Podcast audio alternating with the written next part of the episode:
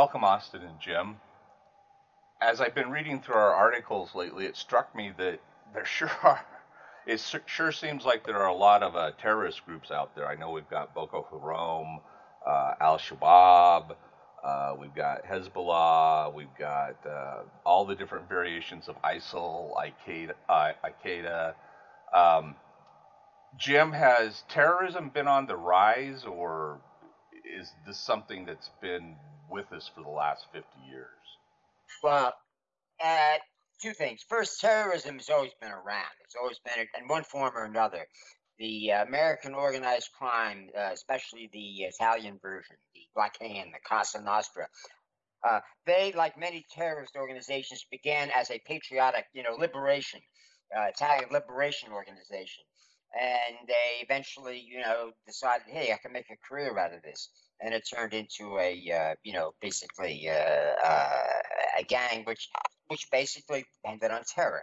Terror is an old uh, fundraising technique for all criminal organizations, and what's ironic, as we're as we're covering all these terrorist organizations, uh, whenever they're beaten, they go back to the, you know, to the, the mafia ways. For example, uh, ISIL ISIL no longer controls any territory. Uh, and now they have, to, and they lost most of their money. Uh, and so now they basically have to, you know, pay the bills. And they're kidnapping for money. They're running the, the protection racket is, is, is, is probably the most uh, dependable. And they're raiding. Uh, I think we just did an update on Nigeria uh, this week. And uh, they found out that they can make a lot of money off the fishermen on Lake Chad which you know borders uh, northern Nigeria. Uh, if the fishermen want to go out and fish unmolested or unshot at, as the case may be, uh, you simply pay them a little bit. Uh, so yes, there are a lot of them. Terrorism, as we think of it, you know, as people setting up big bombs and things like that, and issuing declarations of you know submit or die, that's an Islamic thing. In fact, we first talked about bringing uh, doing this subject, I, I, I, quickly reviewed our past coverage of terrorism. I mean, this is not a new subject, and I, I put together a piece where I realized, and this this is basically I went and checked the you know the official documents, the U.S. State Department and various other organizations cover terrorism. Ninety percent of it is Muslims killing Muslims, and and I we have covered this in the past. Uh, uh, it's uh, it's it's nothing new. I mean, what's made modern terrorism so terrible, at least for the Muslims, it, it, it victimizes primarily, is uh, money. There's more money. Uh, I mean, if you want to ask what did the Arabs do with their money, well, they spent it on consumption and terrorism. Uh, I mean, you know, that, that sounds kind of, you know, harsh, but it's true. Uh, and we've been very quiet about it because the, you know, the Saudis have been good allies, as it were. Uh, when we asked them to step up and uh, increase production at the end of the Cold War to you know, put the extra squeeze on the Russians, they did it, even though it cost them money. And you know, so we owe them. So when they had to get you know Saddam out of out of Kuwait, uh, actually at first they were their initial reaction as it came out was to well, so what are we other Kuwaitis? Uh, and then somebody stepped up and told the king, well, la la la la, and and the next the next decision was called the Americans. Um, so you know, it's been a, a you know a, a, mutual relationship, which is subject to change depending on you know considering what's happening in Texas, which is now on its way to becoming. I think it already is the third largest oil exporter in the world, and it's probably closing in on number two and eventually number one. Uh, you can frack your way out of some problems. Um, the uh, uh, but for the moment, you know, we have this long-standing relationship, and they have a new king who, or crown prince, he's going to be the next king, who's making a real substantial stab at, you know, reform. Um, and, uh, but one of his problems, as it has always been, is that it's Saudi money, which basically funded Al Qaeda initially. I mean, it was voluntary contributions. It took us, took us years to convince the Saudis that they had to crack down. Now, this is difficult to ask because Saudi is a basically a coalition of tribes. Uh, you know, the British used to joke, you know, the Arab countries are, are tribes with flags. I mean, well, that was that was unfortunately true. Uh, and and the and Saudi Arabia, the the Arabia ruled by the Saudi family, the clan, as it were, is literally a coalition put together by, uh, you know, uh, Abdul Aziz uh, bin uh, Saud in the 1920s after World War II. I think one of his ancestors, well, was in, you know, the but that movie. Uh, what do you call it? Um, well, anyway, uh, Lawrence Lawrence of Lawrence Arabia. Arabia, right? No, they mentioned no, the Arab Revolt, and they didn't. They didn't mention Well, you know, the. Well, I suppose that's good. news. World War One and Abdul Right. Ibn Saud pushes the Hashemites, which is uh, now I moved up to up to Jordan, out of Western Saudi Arabia and take over the holy cities. Is what that was the big. And, and the important thing any any any diplomat, any Western diplomat had to de- learn when dealing with the uh, uh, with Arabia is the tribes. I mean, that's what's happening in Yemen right now. But see, the thing is, before the oil was discovered and Aramco was founded, and, and before OPEC came along in the 70s and the oil price went way up, and they had this huge flood of cash, and a lot of Saudis, actually, and a lot of Yemenis, the Bin Laden family came from Yemen. Uh, the, the father, uh, he was an entrepreneur. He came to uh, Saudi Arabia. He started a construction company. Uh, he basically was a hustler.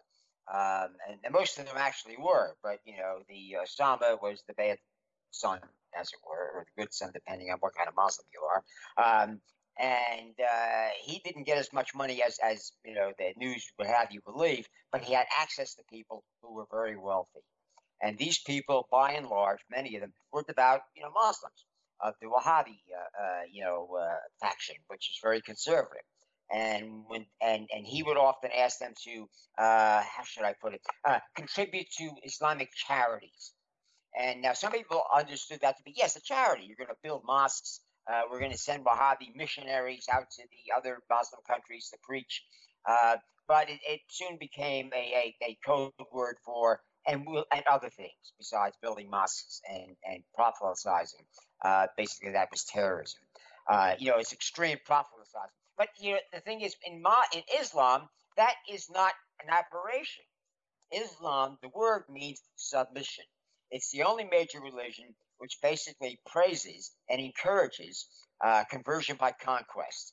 Uh, nobody else does that. None of the major religions, anyway. You don't last long because eventually the rest of the world, you know, lines up against you, and you're and you're former religion.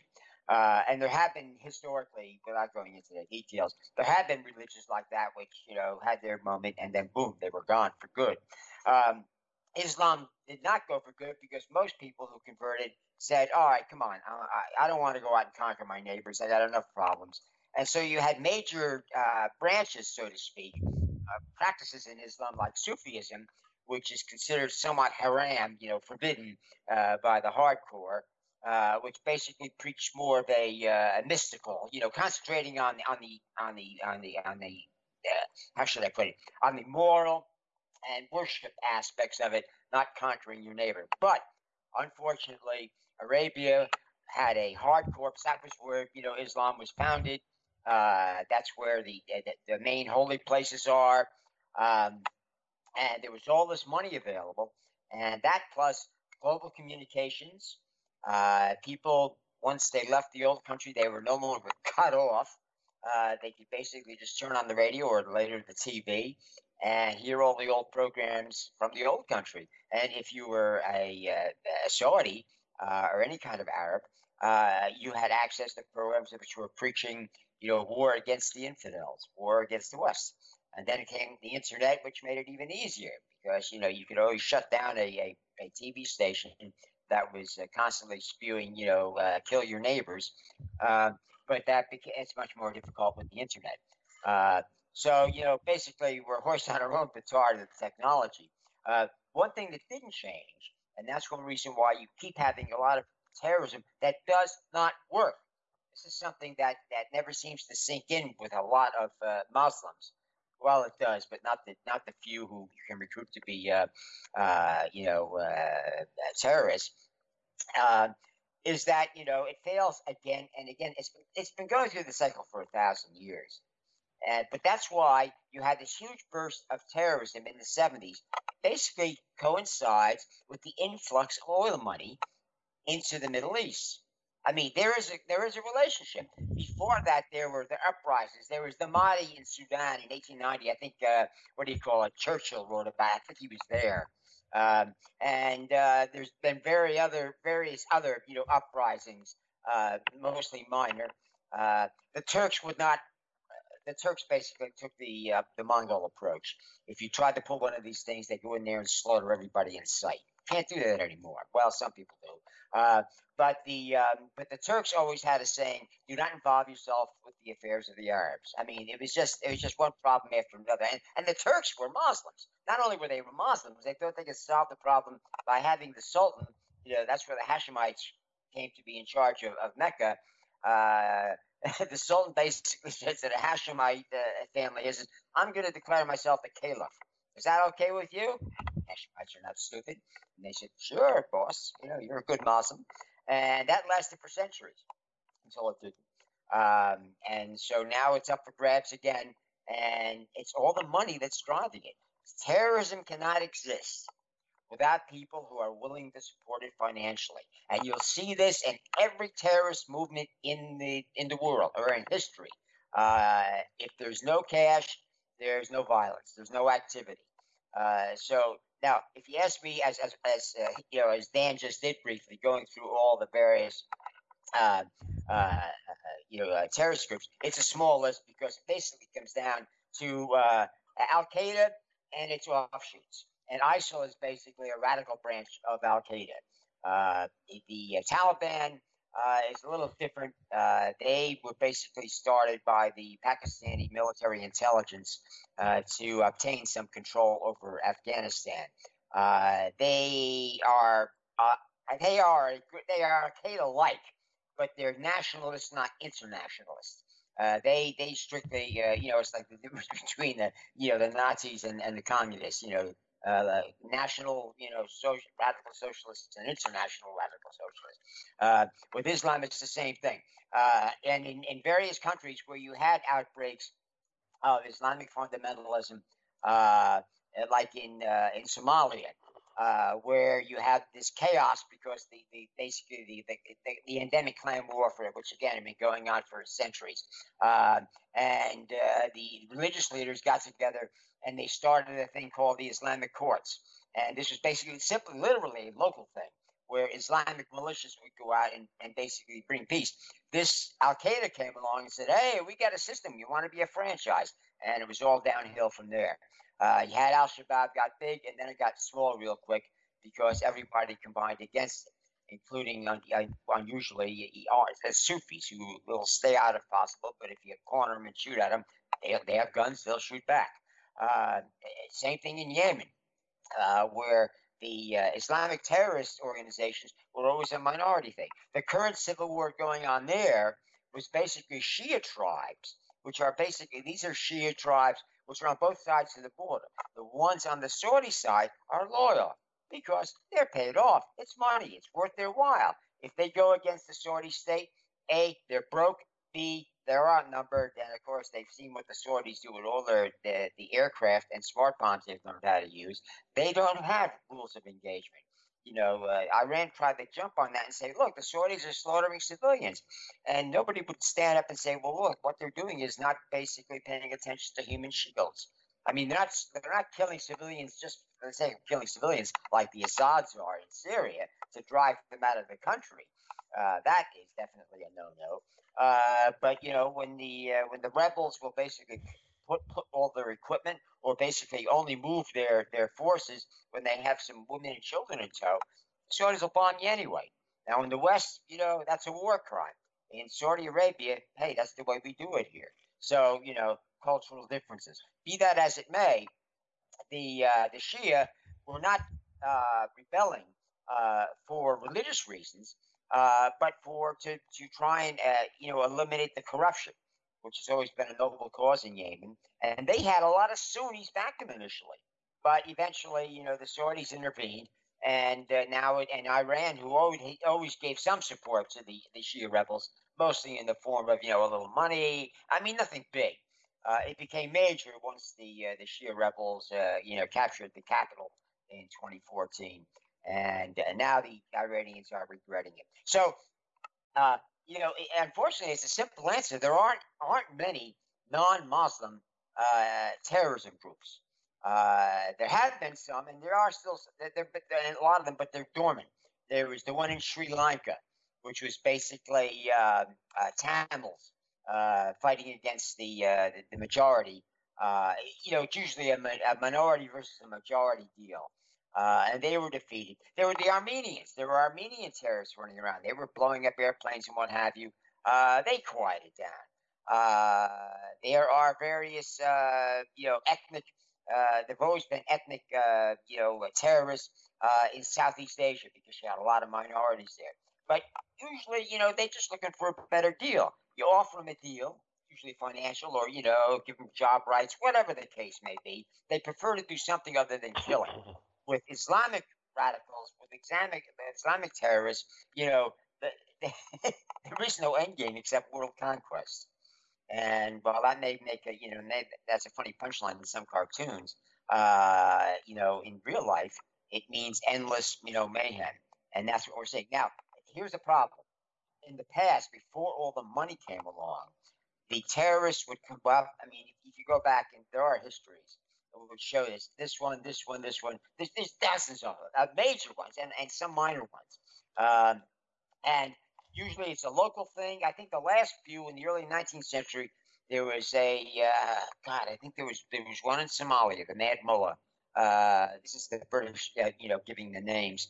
Uh, but anyway, these things were local. If they were in Turkish-controlled territories, they were stomped out very quickly. Um, but now they can sustain themselves, and that's what makes this outbreak of Islamic terrorism different. We feed it. I mean, literally. I mean, for example, our foreign aid operations, which uh, are a, a, a, became a big bone of contention when somebody did the math and realized when you, uh, I mean, the the uh, back 50 years ago, governments, especially American and the Western in general, started outsourcing running foreign aid you know the the uh, the World Food Program and, and various other organizations, uh, Doctors Without Frontiers, et cetera, et cetera. They say, hey, look, donate money. We're we're certified, reliable charity, et cetera, et cetera. And they were. Just give us lots of money, and you won't have to send your diplomats, your civil servants, people who don't want to be there. We do want to be there. That's the only people we accept. But the problem was they go into a place. Somalia was a poster child for how this goes wrong, and and the, the bad guys, in this case, Muslim, you know, Islamic uh, extremists, would say, "Oh, we don't really want you here, but God, you know, starving you to death. Uh, you can move your food in if you give us a cut, or if you pay you know, additional fees and what have you." And basically, the you know the uh, the Western aid agencies, if it were a government, they'd say, "Screw you, Jack. You know, uh, uh, this is this is political poison back home for us. But for the charities, the NGOs, the non-governmental organizations, they could more easily hide, and they felt a calling. They had a need. You know, we're, we're you know we're not Muslims, we're Christians for the most part, and you know we basically turn the other cheek and just you know keep trying to get the food to the, the aid to the people who need it the most. Unfortunately, uh, it, eventually it was realized that why is this this particular insurrection going on for 10, 12 years, it's because how are they sustaining themselves? I mean, basically, it's the same old story. And I remember years ago, I had to go down to, to you know, to lectures at new analysts on, you know, how to do simulation and, you know, how to, you know, tease out what's really happening. And I basically told them, because I kept running into this, I said, follow the damn money. None of these groups basically, you know, live on, on, on promises and hopes and what have you. They got to eat they got to buy ammunition. They can't always steal what they need. Uh, they basically need cash.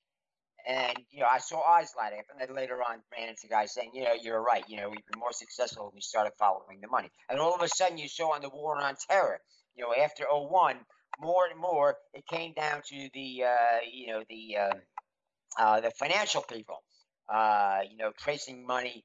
Uh, suddenly, it became more difficult to send uh, money over to uh, uh, countries that had Islamic terrorist groups operating because a lot of it, and, and of course, you saw people in the United States and other Western countries arrested. These were immigrants for basically organizing and, and moving money to the terrorist groups back in the old country. Uh, who were basically the reason why they immigrated in the first place. I mean, go figure that out. I mean, that's what you're up against. And once it becomes self sustaining, again, because of the West, because of the people who are trying to help them, uh, it becomes very difficult to, uh, to, to do or to stop. So basically, what we've done to this cycle, the thousand year old cycle of Islamic terrorism, is extremism, is we found a way to keep it going indefinitely. Austin, that was uh, quite a tour there that Jim just gave us. Uh, what do you have to add? Well, I, am going to point out one thing though that uh, that was the predicate to the arrival of petrodollars to spark Middle Eastern uh, terror organizations, and that is the terrorist groups that the Soviet Union uh, backed. I won't say formed, even though some of them they did form uh, Arab secularists. Uh, if you remember Abu Nidal, the uh, yeah. you know as, a, as an example of it, he was a Marxist. Uh, it, the uh, Kurdistan Workers Party, the PKK, which we still occasionally cover, but we we, we had that separate uh, Kurdish war uh, uh, wars around the world, we covered that separately for about 12 or 13 years. Uh, and very heavy uh, action starting in 82. And it was a Cold War backed secular Marxist terrorist organization. Those existed and they were existing in the 60s.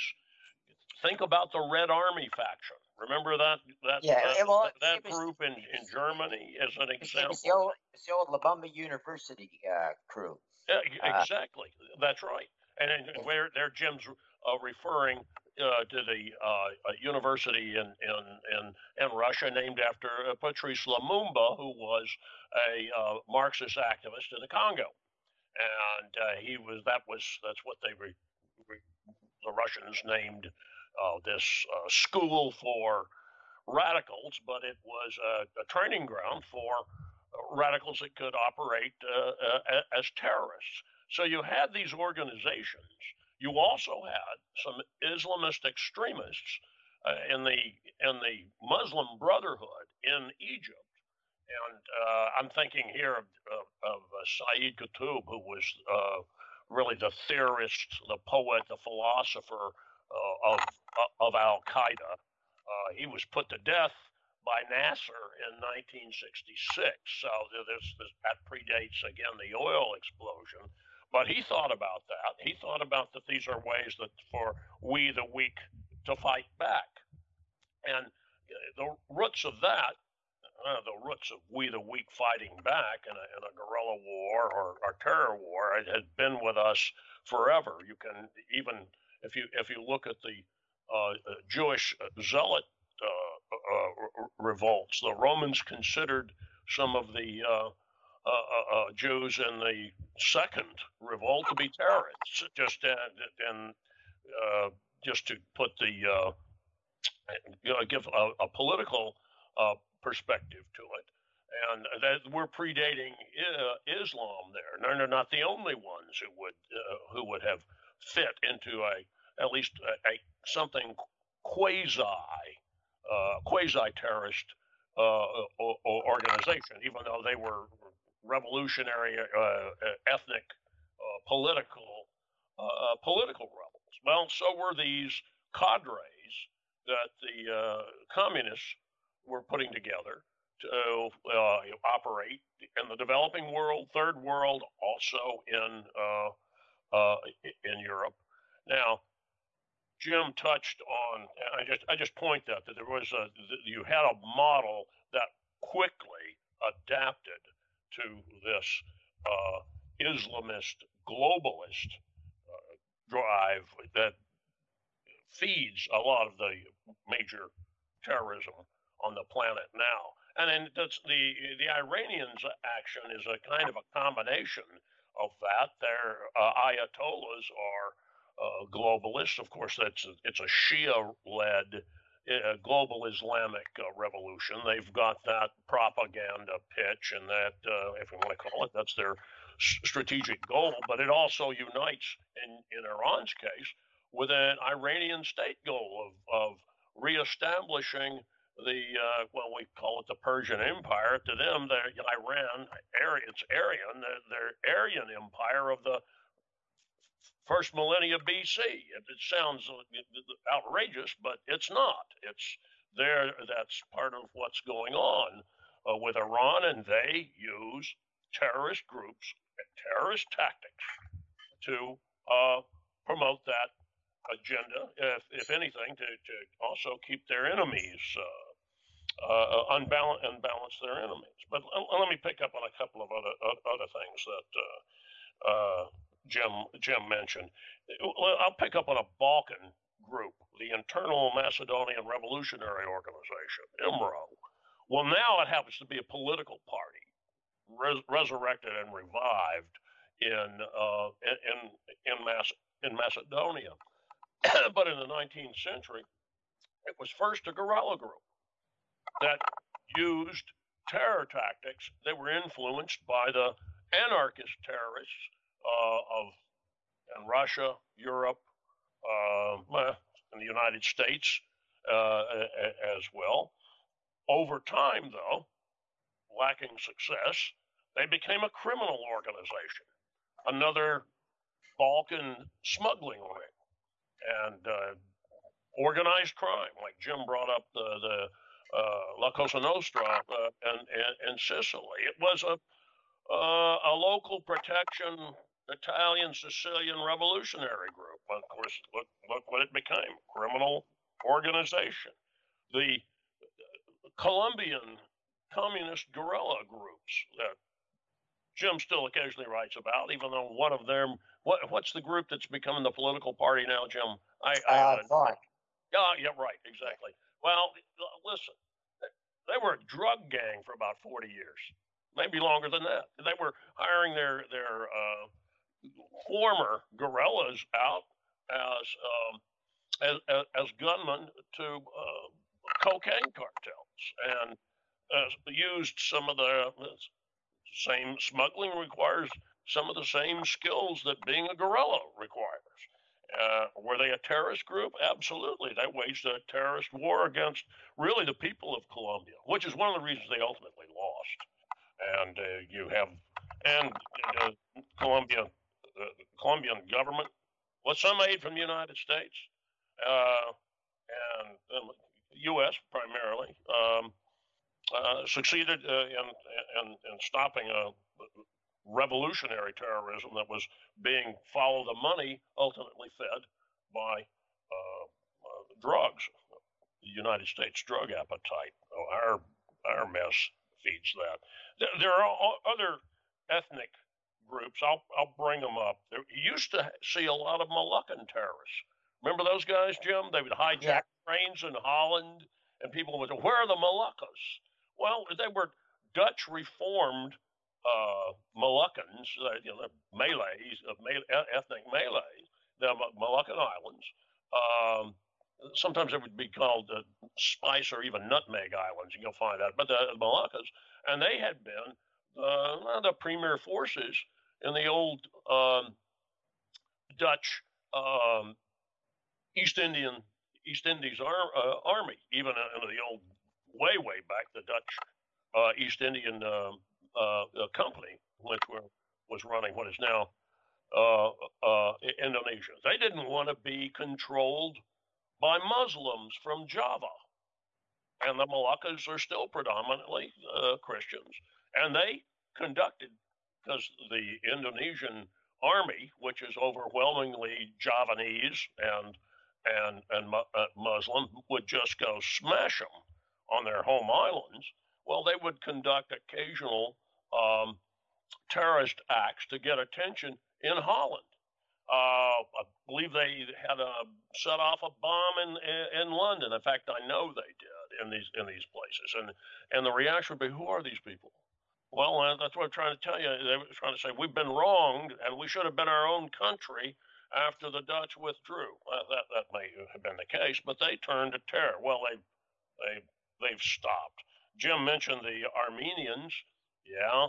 Um, the Azeris still think of the Armenians as being terrorists, but that's another uh, uh that, that that's, that's slight changes.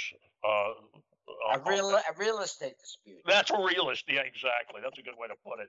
And, and look, Balukis, the Balukis are are are are Sunni Muslims, but the Iranians call them terrorists because the Balukis and there's a slice of eastern Iran that is ethnic Baluchi, and the one of Pakistan's uh, provinces is Baluchistan or Baluchistan. You'll hear it both ways. It's it's western uh, west, western Pakistan, and the deal that the Baluchis have with the the Pakistanis, and they look at them as as being you know folks from uh, you know Sindh, the Punjab. Okay, that's that's the way they look at it. They look at them as Indians, is what they look at them as Indian Muslims.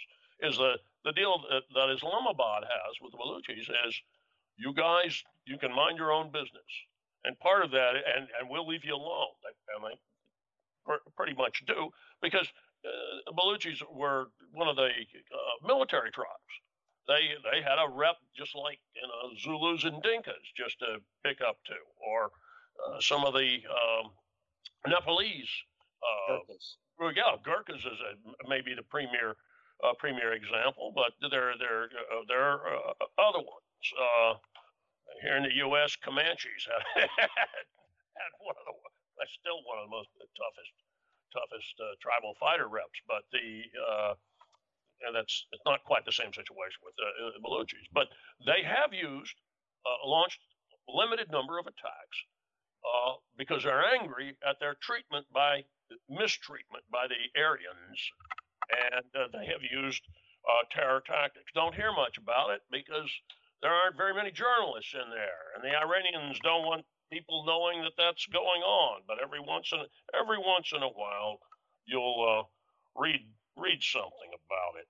I would. Uh, I've already hit the thing about moving from revolution to crime. Jim. Uh, oh, the IRA. One of my. I should say. I, I've got to be careful about this because it, it sounds like I admire the Irish Republican Army. I really don't. I don't admire what it became after uh, uh, after the murder of Michael Collins. Let's put it that way.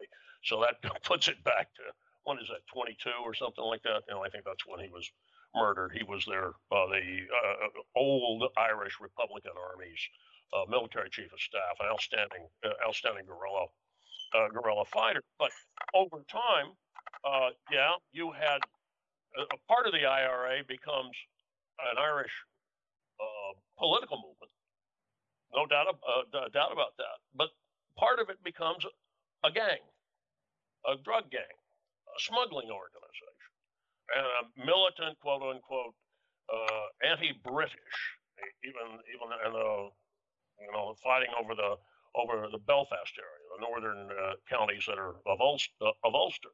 But uh, the IRA was responsible for developing some of the techniques bombs, timing, rage, communications. I'm talking about a, a tactical level that you see replicated in some of these Muslim groups now. The Russians spent time looking at what the IRA did. Now, so uh, if this, uh, I, I point, I'm pointing this out because somebody comes in and says, "Well, uh, listen, listen to Jim Dunnigan and Austin Bay picking on Arabs." No, I'm not. You you can see where the, the, roots of, of a lot of what we'll call modern terror and the anarchist movements of the 19th century, and you can see some of the development though coming uh, early 20th century, and, and the Irish Republican Army plays a, a, a, a role in in, the, in developing some of the techniques and uh, that we we see we, we see today, even, including uh, uh, you know rem, remote detonation of uh, of bombs, even though it would be with uh, uh, with wires, not uh, not not radio in 1916. But they certainly got to that in the 1970s. And last thing I'll say, Jim, talking about following the money. aid. I, I, think some listeners know this if they looked at some number of things I've written or you know, investigate my website on this. I've been active in um, developmental aid uh, organizations, primarily through my uh, through my church, but uh, active supporting or uh, involvement in in in uh, some of the uh, programs since the 1980s. Uh, seriously, since 1999. Uh, it is so. Jim described a number of these groups, even the secular ones, definitely the sectarian ones, quite quite accurately. You have people in them that want to do something for people who are suffering. Uh, a lot of them don't have any kind of security background. Now, if they're going to stay in it and they're going to operate in some place like South Sudan or Somalia or Yemen, they get smart very quickly. Uh, usually, they decide not to expose their own personnel uh, to that. They also learn, like Doctors Without Borders, very, very astute regarding the uh, security for its clinics. Uh, and and that that outfit operates in some very very uh, difficult uh, difficult places. They may say some things, and I will challenge if they want to challenge me on this. Fine, I know the truth. They may say some nasty things about the uh, British government, the American government, and the like, but they know who their friends are. You know, their their friends are British and American paratroopers and French Marines like that that will actually come uh, uh, dig them out. Um, but they do get preyed upon, P E R A E Y, by the organ, uh, revolutionary organizations, ethnic rights organizations, some of them the armed armed movements and terrorist groups, just as the way Jim described it. I think it is well the Yemen situation is is a, a, an exemplary mess of the of the way that uh, food shipped in to the World Food Program uh, can be skimmed by the Houthis. Less is going on now since the Saudi coalition has them more or less uh, has more or less surrounded the, the main port, Hodeidah, and the Emiratis are basically doing the same thing with Aden down uh, uh, down in the south. But once the convoys leave and go into some of these areas, and one of the areas where there are a lot of starving people, how many I don't know, but it would be at least several hundred thousand in this in this area in this area is in the northern hills, which is the Houthis' home territory. So right there moving this food. Uh, last time I looked, where the, the food sources were coming from, a lot of it, uh, right, well, it, well, this is now six months old on this, was uh, Canadian and American um, uh, uh, grains.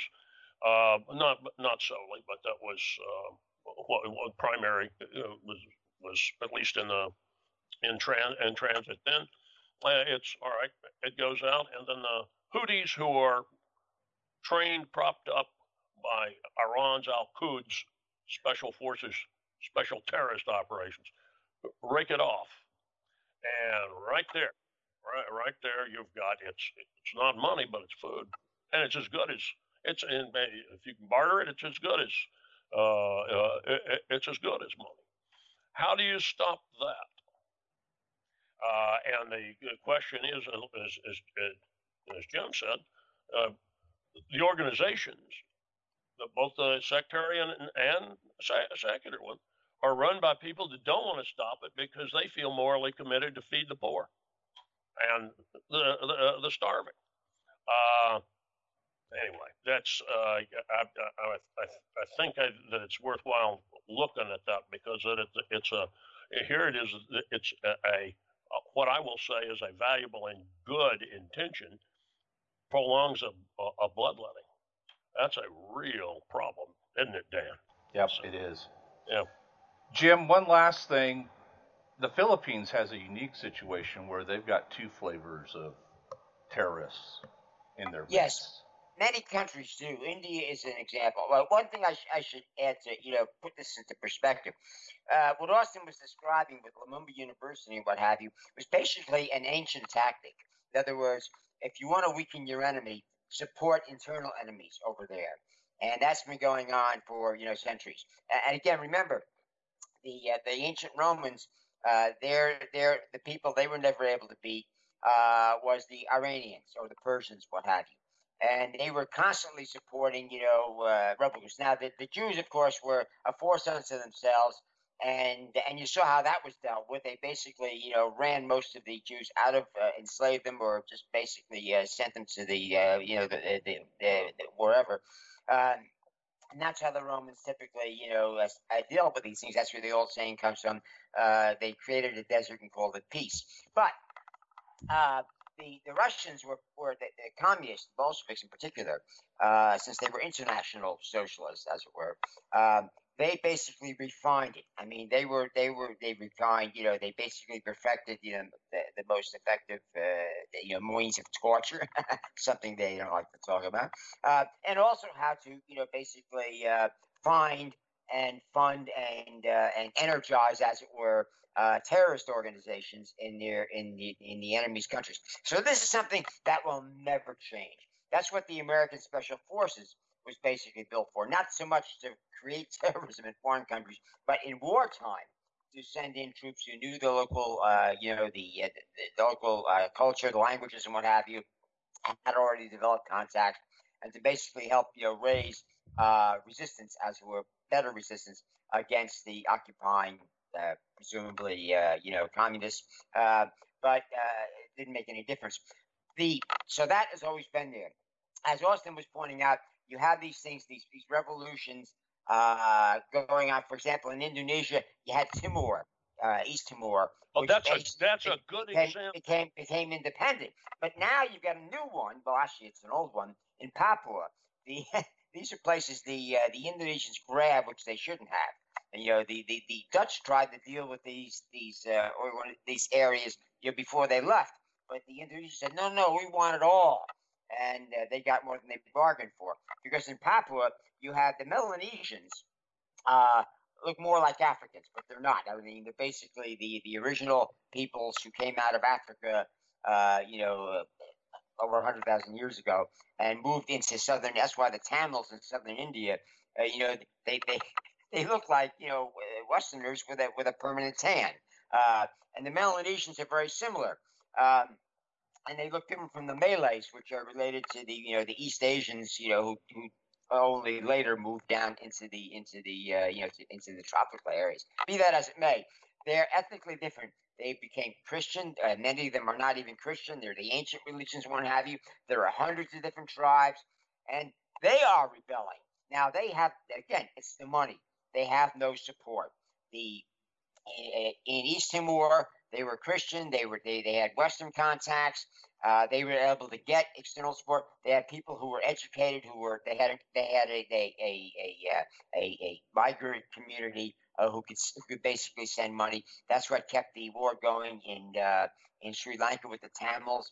You had expatriate Tamils, especially in the West, who were making more money and basically you know funded you know the the uh, the rebellion that failed. Um, so that's something else you've always got. But these all these rebellions, what makes them different is they have a finite, you know, reasonable goal. You know, independence for Timor. Timor eventually became independent. Papua New Guinea, I don't know. I mean, you know, uh, uh, uh, East Papua is an independent country. Uh, it used to be uh, part of, you know, the the uh, Australia, the uh, colonial Australia, and uh, the English and the Australians decided no, no, no.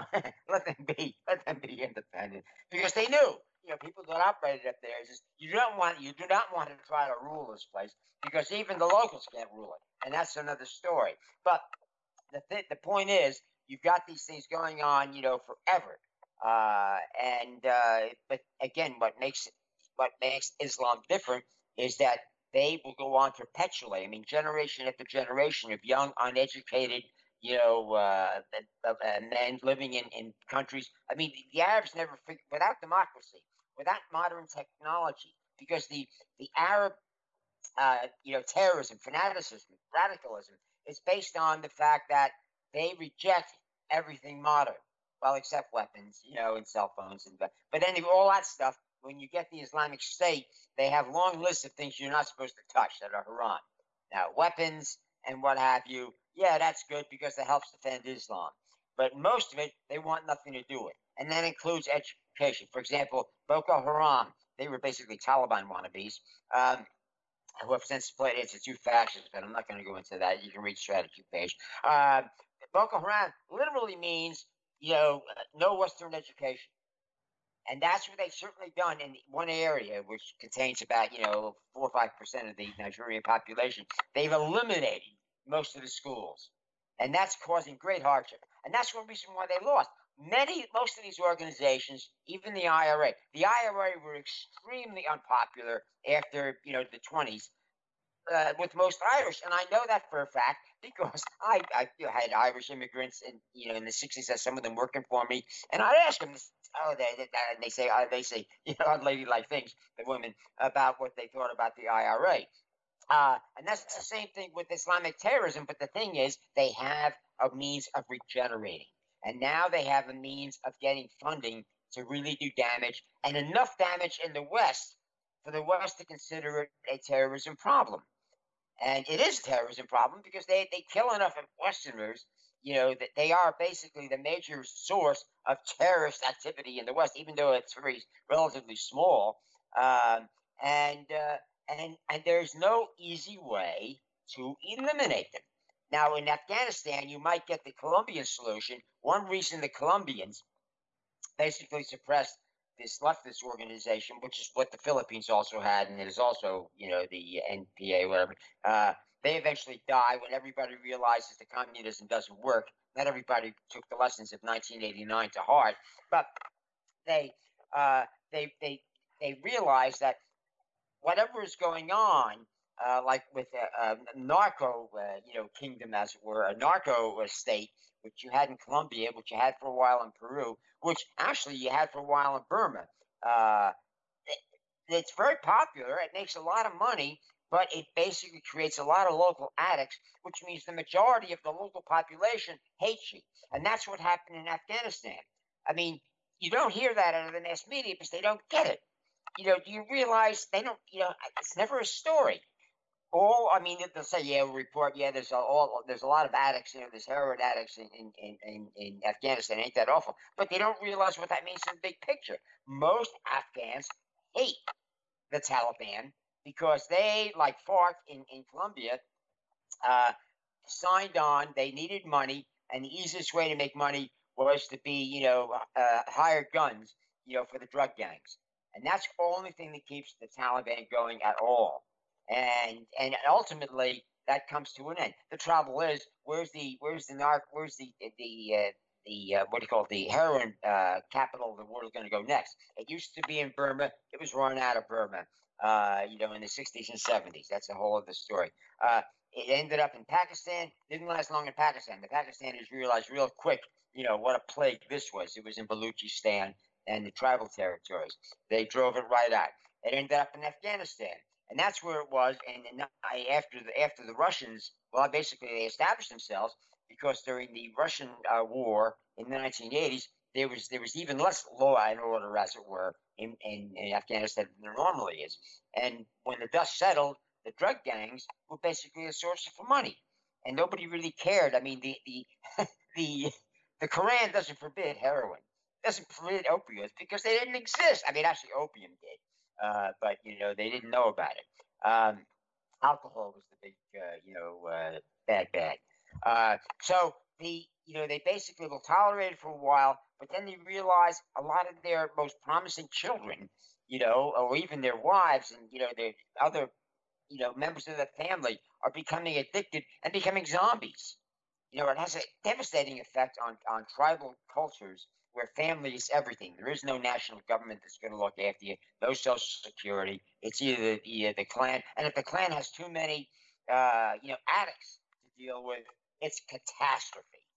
And and and and too many people in the West just don't get this.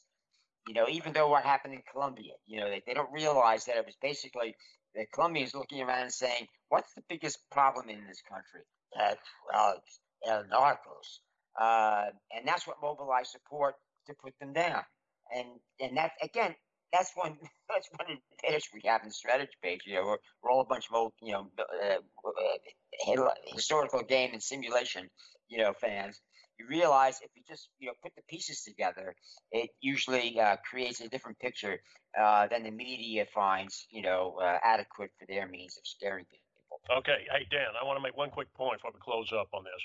Uh, East Timor is, was invaded actually by Indonesia. It was a Portuguese uh, colony. All right. Yes. That's yes. right. Well, no, no, Jim. I, I just doing this so we don't get four or five angry emails on yeah. this. No, that's all right. But, the, well, no, it was, it was something the, the, the Indonesians grabbed because oh, it absolutely. their, their sphere of influence. Absolutely, and it yeah. was it it was uh, oh okay, an opportunity. We're going after these uh, Catholics. That's what they, you know, they're, they're, they're, they're Timorese uh, Timorese Catholics. Uh, they'd done the same thing to Flores, the island of Flores. Get it? That it was primarily Portuguese uh, Catholics, but it was part of the uh, of the, uh, the Dutch East Indies. So were the Moluccas. Uh, but then with the uh, Javanese, and I'm laying it on the Javanese because it really was primarily uh, the, the Javanese, and that's the way they see it. By the way, the Timorese uh, and the uh, and the Moluccans uh, came and hey, we're going to grab it and we'll grab it all, and they did. Maybe it was a grab too far. You brought up Papua, uh, uh, western uh, side of New Guinea. It is a problem, and the Indonesians have so many problems. That, I say this: they don't need that problem, and yet it's I'll make a quick comparison to this, and then we'll cut it off. Uh, cut it off. And there are some very, very rich mineral deposits in that in that in that part of New Guinea. I won't say as much as the Congo, but it's if you think of a mini Congo, uh, you, you you get the idea. And it's U.S., Chinese, Australian, Indonesian companies operating in there. But the deal is, they're all protected by the Indonesian army. That said, Jakarta hasn't done anything for these poor uh, for, for the people of, uh, of this province. They run it as a colony, is in, in my view. The, the, the Indonesian government runs uh, Papua New Guinea as a as a, a, a colony. Well, we'll wrap it up there. That, you won't see that anywhere either. yeah. Well, we'll wrap it up there. I, I think this is a topic we could literally talk about for hours and not even finish it up then. All right. We'll talk to you guys next time. Bye. Okay, bye. Take care.